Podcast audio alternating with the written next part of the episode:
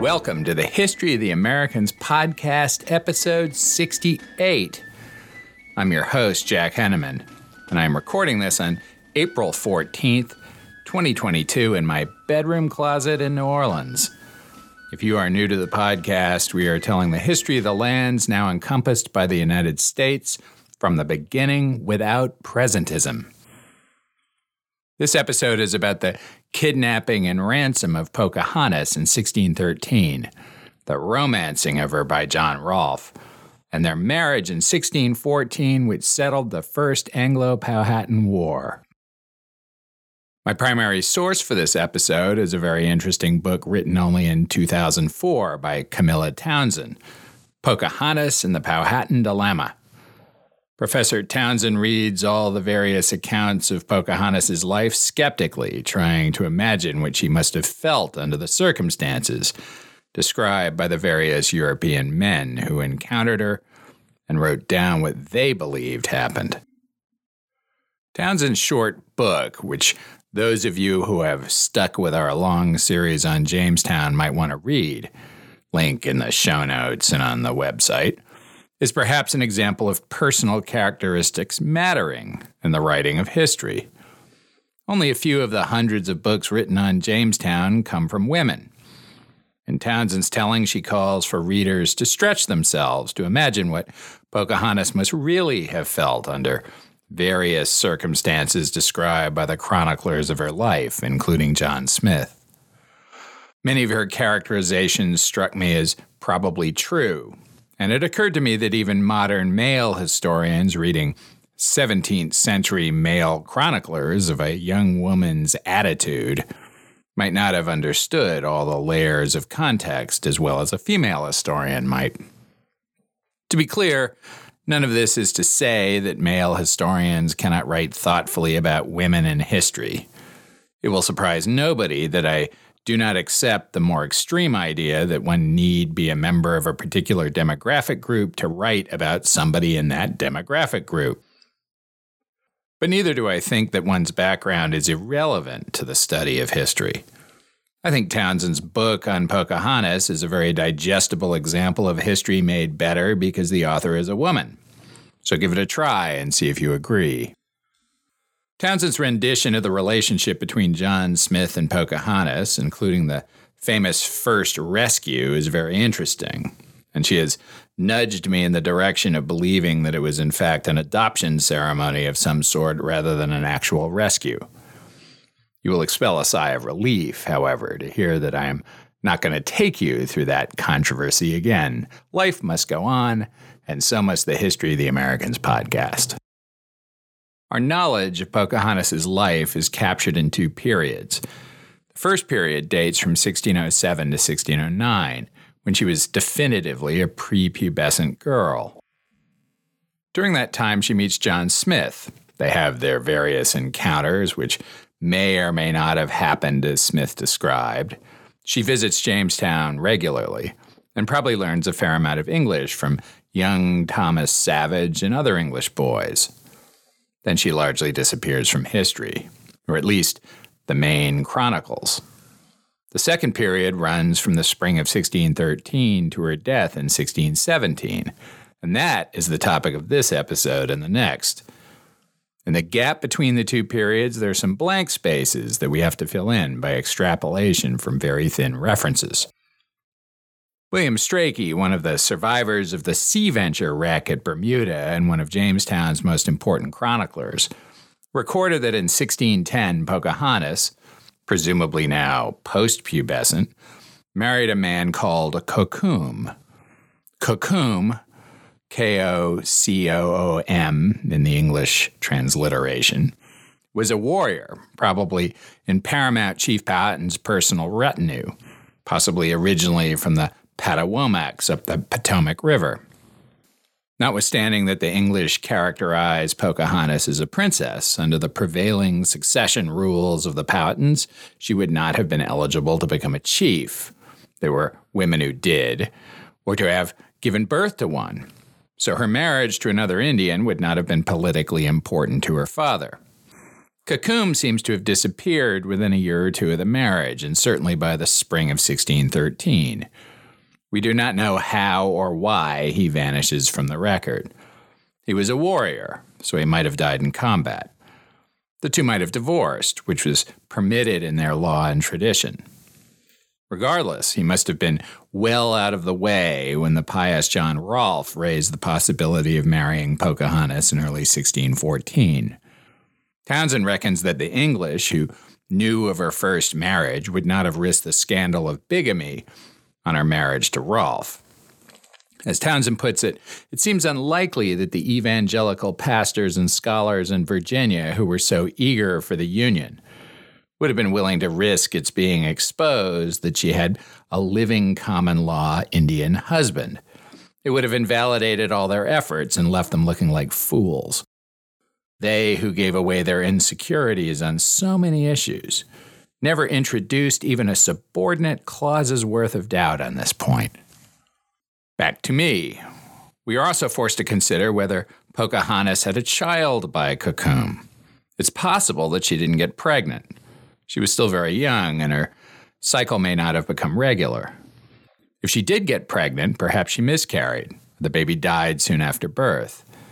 It seems highly unlikely to Townsend, as it does to me, that the quote, assertive, sensitive, and keenly intelligent woman whom the English later came to know was willing to leave behind a child or children and never mention their existence in any context ever again, apparently not even to her husband. One would think that we would know a lot about John Rolfe's family. We do not. Historians believe, but are not certain, that he was born in 1585, the son of another John Rolfe, in the village of Heacham on the Norfolk, England coast. Rolfe the Elder's grave and still legible epitaph remain. Quote, he increased his property by merchandise, by exporting and importing such things as England abounded in or needed. He was of the greatest service.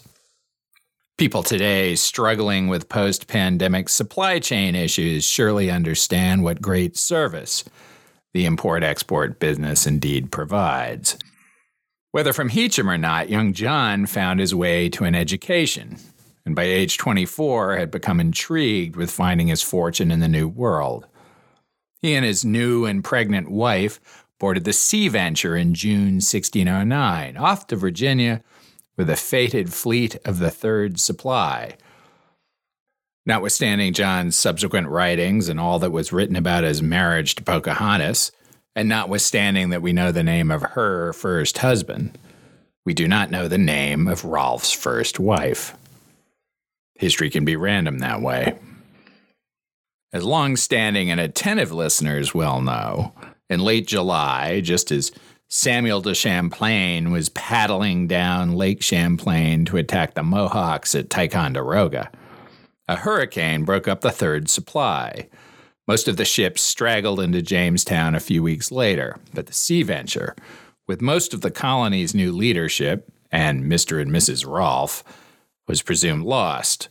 In fact, it was run aground in Bermuda, where the survivors would remain for another nine months.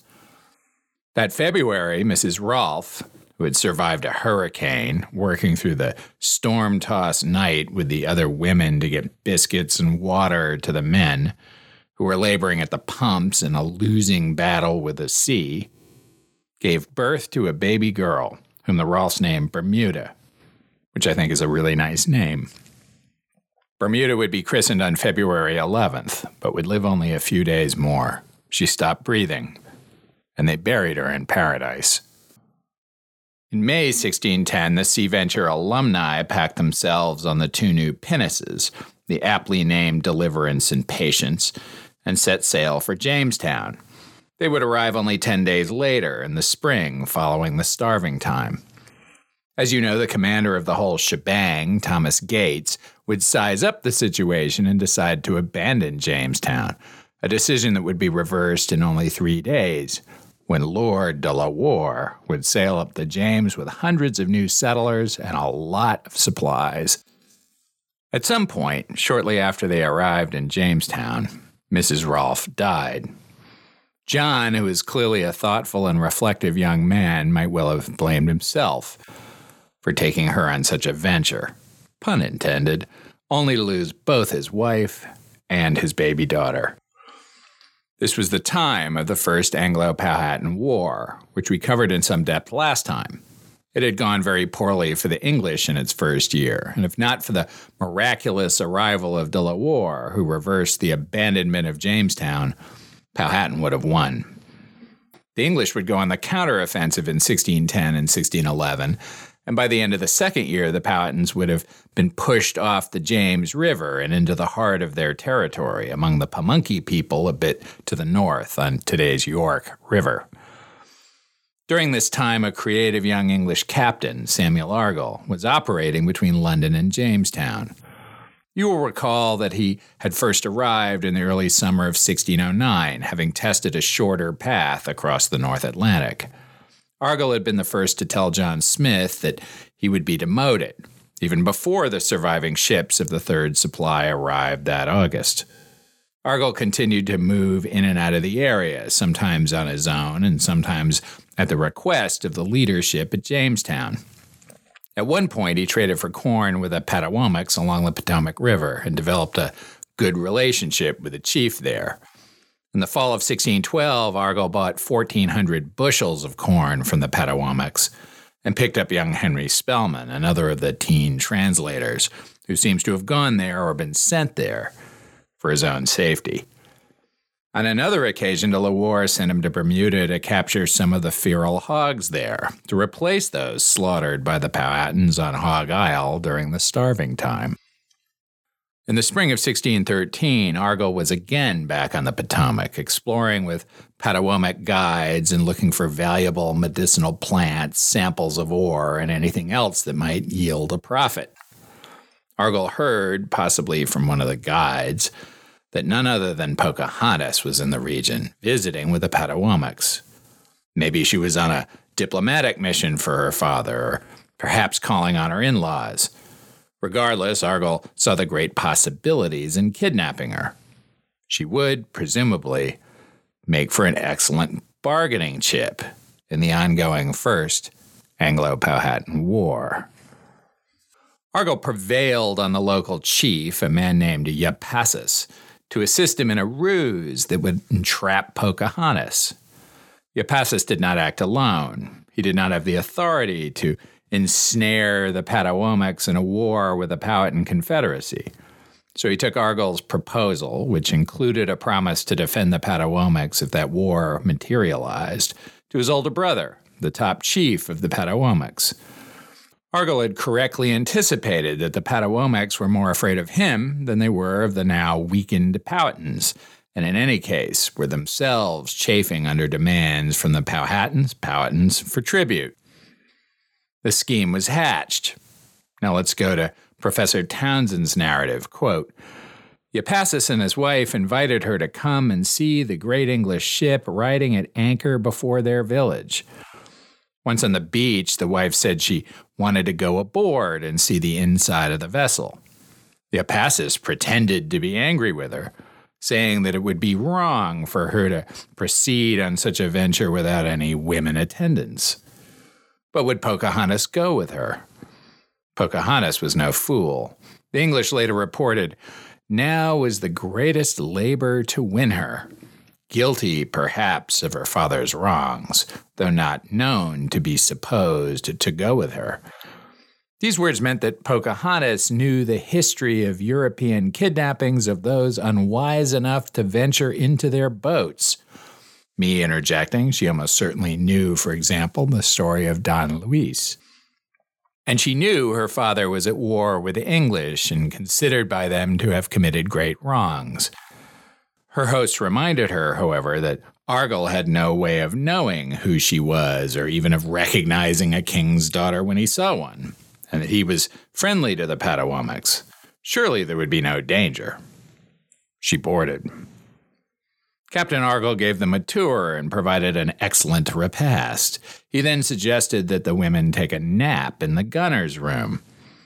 Pocahontas did not sleep long on the swaying boat, if she did at all, and soon reappeared and told Yapassus that she wanted to be gone. Then Argall pretended to tell Yapassus for the first time that he was taking Powhatan's daughter prisoner to be offered in exchange for the English men and weapons that the chief held. He told him to send Powhatan a message to that effect immediately. Argall waited where he was for the messenger sent to Powhatan to return. He came without delay. It would have taken between 24 and 48 hours for the runners and rowers to do their job. He said that Powhatan was deeply grieved, that he desired the English to use his daughter well. They should bring their ship into his river, and he would give them what they demanded in exchange for her. Satisfied, on April 13th, Argall drew anchor and went straight to Jamestown to bring his prisoner of war to Sir Thomas Gates. Back to me. It had been years since Pocahontas had been to Jamestown. It was still laid out as she remembered from her days teaching the English boys how to cartwheel, with three muddy, triangular streets lined with houses and other buildings. The architecture would have changed. The English had adopted Indian materials, which were cooler in summer and warmer in winter. But the people were almost all different. Only one of her friends from years before remained. She must have been terrified, even if she was smart enough to pretend otherwise. The English crowded around her. We know this because several of them wrote letters home describing the moment. We do not know whether any of them were sympathetic. We do know that John Rolfe, who within a year would be her husband, was not there. He was 55 miles upriver at Henrico, the fort built to close off the quote, western door to the Powhatan Confederacy's territory. Henrico was in a much healthier setting than swampy Jamestown, so that was where the English families had gone. Gates relied heavily on his second in command, Thomas Dale, and assigned the responsibility for Pocahontas to him. Dale had featured prominently in the English counteroffensives of 1610 and 1611 and had been leading the sort of Cold War that had prevailed since the Powhatans had retreated to live with the Pamunkeys at the end of that year. Dale decided to send Pocahontas up to Henrico, which was a far more hospitable environment, and at least as safe from a Powhatan rescue operation if one were to be attempted as Jamestown. Dale assigned Pocahontas to the Reverend Alexander Whitaker, who had established a church at Henrico. Whitaker had no wife, but he did have English servants who maintained his household. At least one was a woman, and she took Pocahontas under her wing. Long-standing and attentive listeners will recall that the Virginia Company was keenly interested in converting Indians to the Anglican Church. The clergy had been preaching the importance of saving souls as a reason to invest in or go to Virginia. The evangelical mission was not cynical. These men believed not only that spreading the gospel of Jesus Christ was their bounden duty, but they were helping heathen Indians as they did so. The English clergy even had a justifying historical narrative that was, curiously to our modern sensibilities, not racist. Learned Englishmen believed that the Indians of North America were analogous to the ancient Britons before the Romans and then the Christians came. They were as smart as anybody, but like those ancient Britons, merely unexposed to the eye opening wonders of the gospel and the other glories of civilization. Six hard Virginia years along, however, the English had given up on converting adult Indians. The question had been raised many times in many contexts, and the Indians preferred their own ways. The Virginia Company eventually concluded that conversion would have to begin with the children. Get to them when they're young, and some of them will believe your religion forever. This idea persists even to this day, Today's religious and even political activists understand that the immature mind is easily shaped into a lifetime ideology, which explains why school curricula have become such a flashpoint in American politics. Such people are walking in the footsteps of the Virginia Company. In this context, the conversion and resulting salvation of Pocahontas would be a huge accomplishment, a spiritual and propaganda victory all at once. The Reverend Whitaker, who had actually written a tract called Good News from Virginia, which argued for the conversion of the Indians to rescue them from spiritual poverty, now found himself in charge of Pocahontas, whose conversion would be a great feather in his cap. I crack me up. Whitaker went to work educating Pocahontas. He engaged her in long conversations and taught her to read his Bible. His working assumption was that she was quick, like the ancient Britons, and she was. One wonders whether she challenged him on the behavior of the English. If she did, Whitaker probably would have conceded that a lot of them were dirtbags. He'd written public statements condemning the behavior of the English settlers at Jamestown himself, calling them murderers, thieves, and adulterers. The last because many of them slept with Indian women when they had wives at home. Now let's go to Professor Townsend's description of Pocahontas' life at Henrico. Quote At the end of each week, Pocahontas was relieved somewhat from her tete a tetes with the intense Whitaker. But she then had to face the English in large groups, and increasingly was expected to perform for them by conversing and reciting what she knew. On Saturday evenings, the nearby colonists gathered for prayer at the plantation of Sir Thomas Dale, just a few miles downriver from Henrico. On Sundays, Whitaker and his household spent the day in the town itself, so he could preach in the morning and teach a catechism class in the afternoon. These would have been the occasions when Pocahontas and the 28 year old widowed John Rolfe met and talked. John Smith would later assert that Rolfe had been one of those who helped with Pocahontas' English lessons. Perhaps. Regardless, by the end of that winter, John Rolfe would write that Pocahontas was she to whom my heart and best thoughts are and have been a long time, so entangled and enthralled in so intricate a labyrinth that I was even weary to unwind myself thereout. John was in love and had been for many months.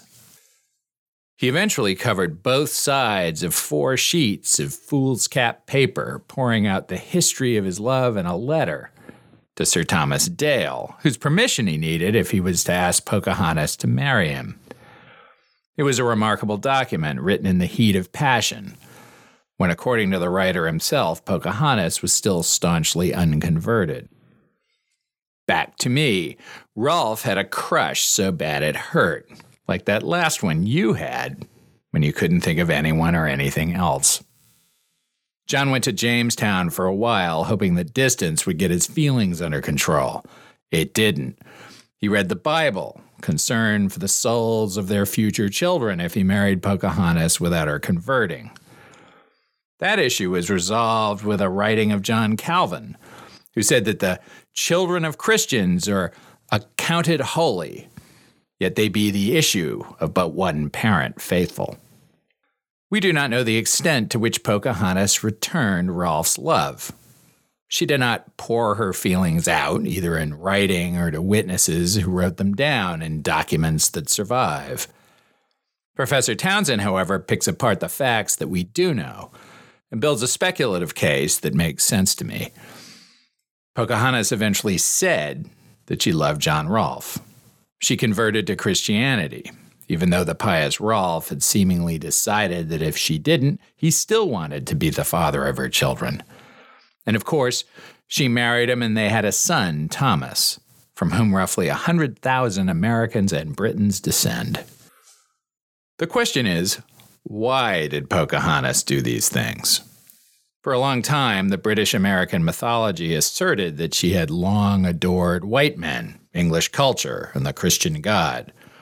The romantic versions of her rescue and relationship with John Smith were the foundation of that idea, and her subsequent religious and cultural conversion and marriage to Rolfe were the prima facie evidence in its favor.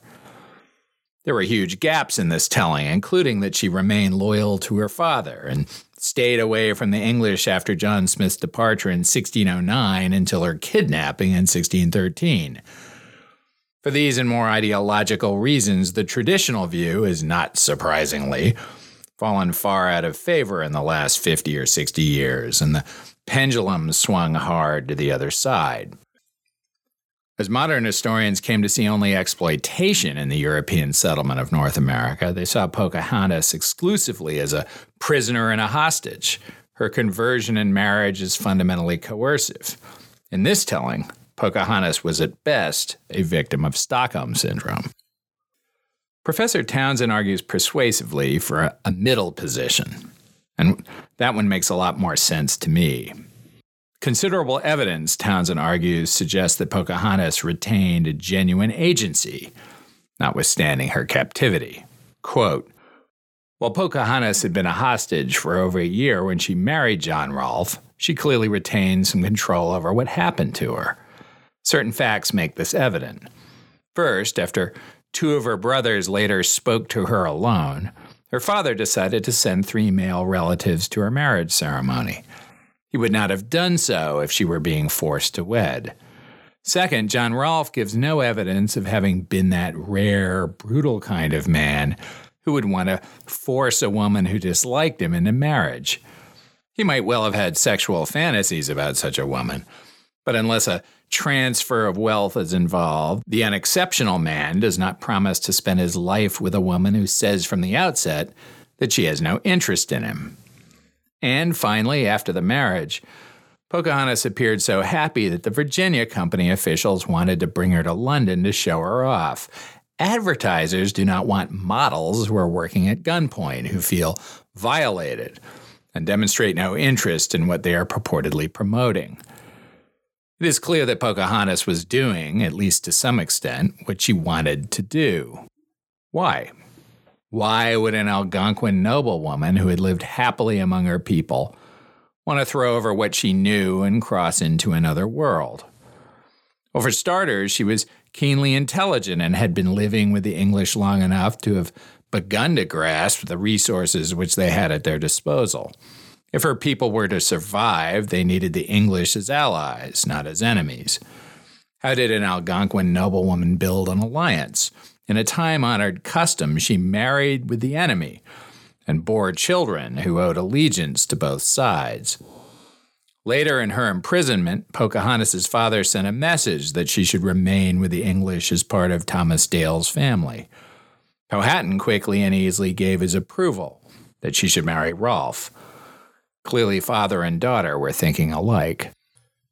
Back to me again. Of course, without the context of the ongoing existential struggle between the English and the Powhatans, there would have been no opportunity for a peacemaking marriage. Outside of that context, would Pocahontas have married Rolfe? It's impossible to imagine how that would have happened. But it is also not hard to imagine that within that context, Pocahontas might have regarded Rolfe as a good choice. As Townsend wrote, Rolfe was a good catch the equivalent of a capable hunter and strong warrior. Quote, Rolfe was a well dressed gentleman, a favorite of Dale's and Whitaker's. He read from their ceremonial tome, and servants listened to him. He loved her and was willing to defend his love for her before a hostile community. She let her preferences show. Rolfe believed she loved him back.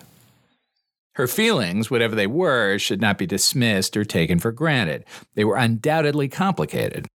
Rolfe eagerly promised her many things. If Pocahontas, like John Rolfe, was in part simply lonely and seeking to find a way out of a present predicament, that fact did not make her affection for him any less real than his was for her, or in any way invalidate their feelings. Deep love can be born in just such circumstances. Pocahontas may have loved John Rolfe. If so, it was not because she was dazzled by his English ways, but rather because she wanted to, because he answered her needs as they were then. She alone knew what she saw in him.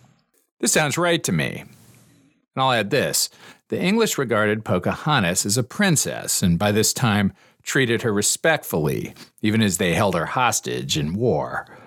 In English thinking, this gave her status that she would not even have had among her own people, insofar as she was not actually in the line of Powhatan succession. Objections to Rolfe marrying her had to do with her failure to convert, not with fundamental disrespect. It might have been flattering, in any case, those objections fell away when she converted. The catalyzing moment came in March 1614. Governor Gates departed for England, and Thomas Dale, the warrior, was now entirely in charge. Samuel Argall gave him the use of his frigate, Treasurer, and with 150 men and the not yet betrothed Rolfe and Pocahontas, Dale sailed up the Pamunkey River, today's York River, to confront Powhatan and again demand the long promised and never delivered ransom. The paramount chief was not there, but his war chief Opechancanough confronted the English with hundreds of warriors. A tense standoff ensued. Pocahontas came to shore, now wearing her English clothes.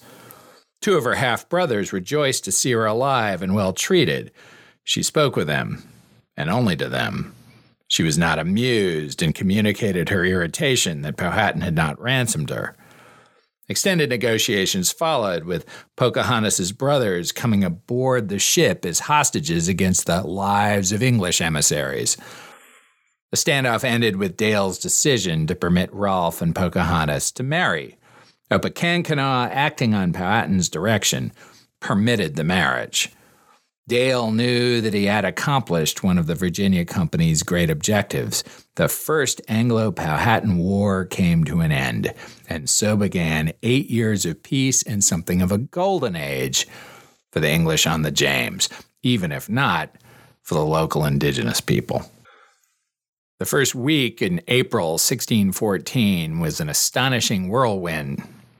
Pocahontas declared herself a Christian and the Reverend Whitaker baptized her with the name Rebecca.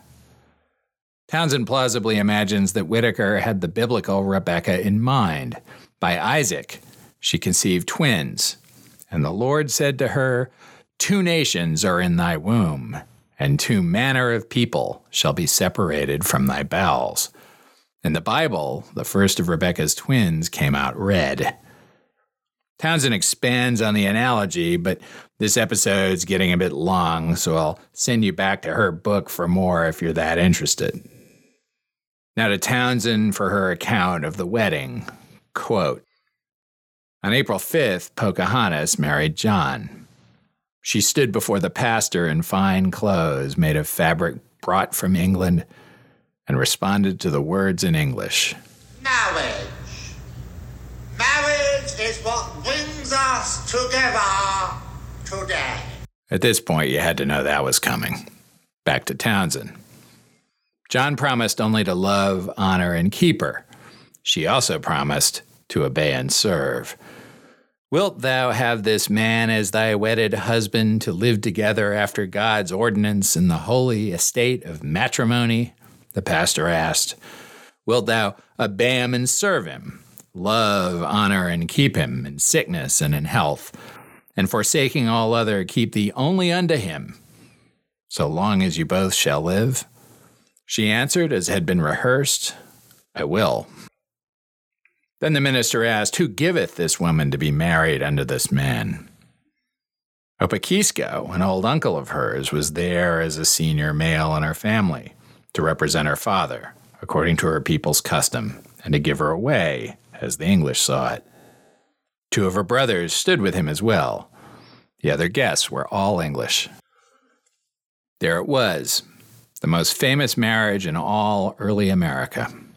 John Philip Sousa even composed a march in their honor, Powhatan's Daughter March, which we will play at the end of this episode in lieu of the usual clip from Yankee Doodle. The newlyweds set up a household on land of Rolfe's on Hog Island, where only four years before, during the starving time, the Powhatans had slaughtered hundreds of pigs kept there.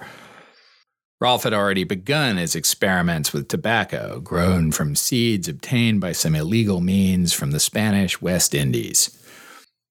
By 1616, he had his first crop, but still it wasn't competitive with the Spanish smoke that had become so popular in England. Rolfe's most important innovation was yet to come.